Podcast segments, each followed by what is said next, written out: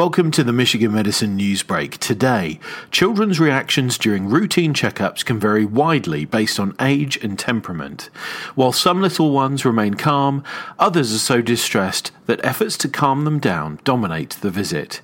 Dr. Shannon Tort, a pediatrician at University of Michigan C.S. Mott Children's Hospital, says toddler-aged children tend to have the most anxiety because they're still starting to create certain associations with seeing the doctor, but it's still challenging to explain procedures to them. Fear of the doctor is an issue that resonates with many families.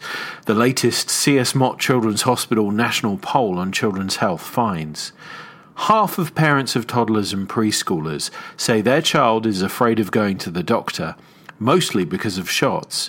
1 in 25 parents had even postponed a vaccine due to their child's anxiety. The nationally representative survey also found that 1 in 5 parents struggled to concentrate on what the doctor or nurse was saying because their young child was so upset during the appointment. Still, doctor visits are crucial in a child's early years for preventative services and the opportunity for parents and providers to discuss health concerns, even when a young patient resists the notion.